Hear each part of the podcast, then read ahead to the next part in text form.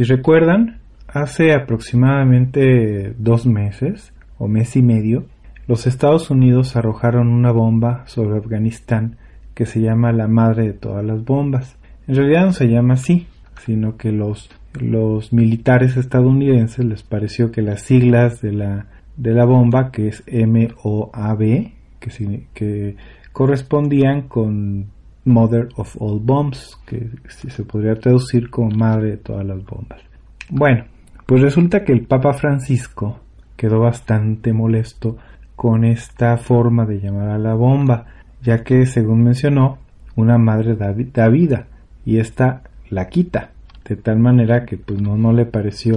algo correcto, algo justo que se le llamara así a un arma de destrucción masiva como lo es esta bomba que es eh, una de las más grandes en el arsenal estadounidense que no corresponde a una bomba atómica, una bomba nuclear, una bomba que utilice la radiación como fuente de energía o como forma de, destrucción, si fuera una, una bomba sucia como las que se hacen, las que se fabrican a veces. No es la más grande. La más grande es una que se llama, eh, ah, ¿cómo se llama esta otra bomba?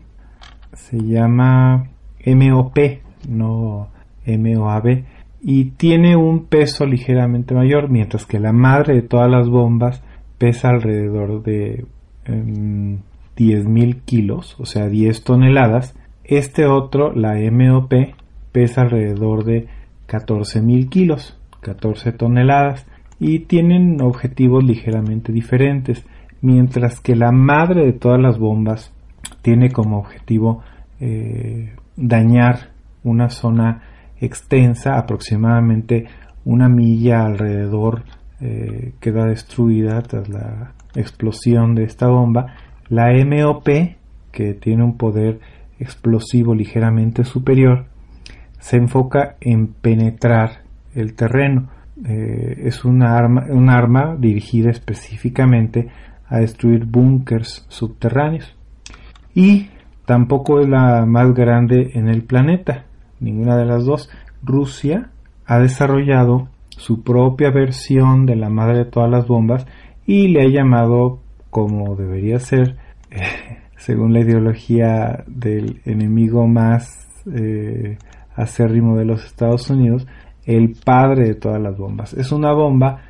con una tecnología ligeramente diferente a la madre de todas las bombas, ya que esta, la rusa, es una bomba termobárica, esta, esta otra bomba eh, explota en dos fases. En una primera fase, la bomba dispersa una nube de explosivos y en una segunda fase esta nube de explosivos es incendiada con lo cual se produce una, una onda de destrucción que es mucho más devastadora y se especula que tiene más o menos el doble de potencia que la bomba norteamericana. Bueno, la madre de todas las bombas cuesta cada una de ellas aproximadamente 16 millones de dólares y lleva en su interior una potencia explosiva equivalente a 18 toneladas de TNT. En la ofensiva contra Afganistán, la que recientemente se llevó a cabo, se eh, reportó que habían muerto aproximadamente 90, 90 enemigos, 90 soldados del, Estado Islámico, de tal forma que pues, salió un poquito caro, le salió a los Estados Unidos un poquito cara esta,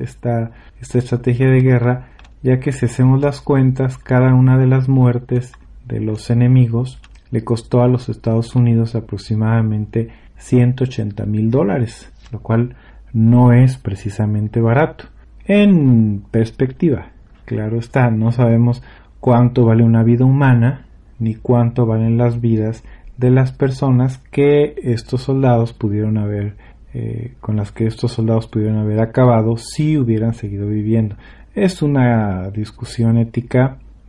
interminable, no existe una forma definitiva de asignarle vida, asignarle valor, perdón, a una vida humana, ni tampoco de ponerle un precio eh, económico, por supuesto, a eh, el éxito o el fracaso de una contienda que pues es la más larga que ha tenido los Estados Unidos a lo largo de su historia. Han estado en Afganistán mucho más tiempo del que estuvieron en Vietnam, en Corea, por supuesto eh, en otras guerras, incluyendo eh, la, la, Segunda Guerra Mundial y los otros conflictos que han tenido que ha tenido este país con otros con otros países, eh, con otros con gobiernos o con otras naciones, cualquiera que sea la justificación que ellos hayan aludido. De tal forma que bueno, el, el, el Papa Francisco no solamente enojado por las muertes de los eh, soldados islámicos, pues se ha molestado por el nombre que le pusieron a la bomba. Curiosamente, el Papa decidió enojarse por esta razón y no por otras que podrían estar más justificadas. ¿Quién sabe qué habrá sucedido en la entrevista privada que tuvo el Papa con Donald Trump? quién sabe si habrán hablado de la bomba y quién sabe si el Papa habrá decidido solicitarle al señor Trump que le cambie el nombre a la bomba.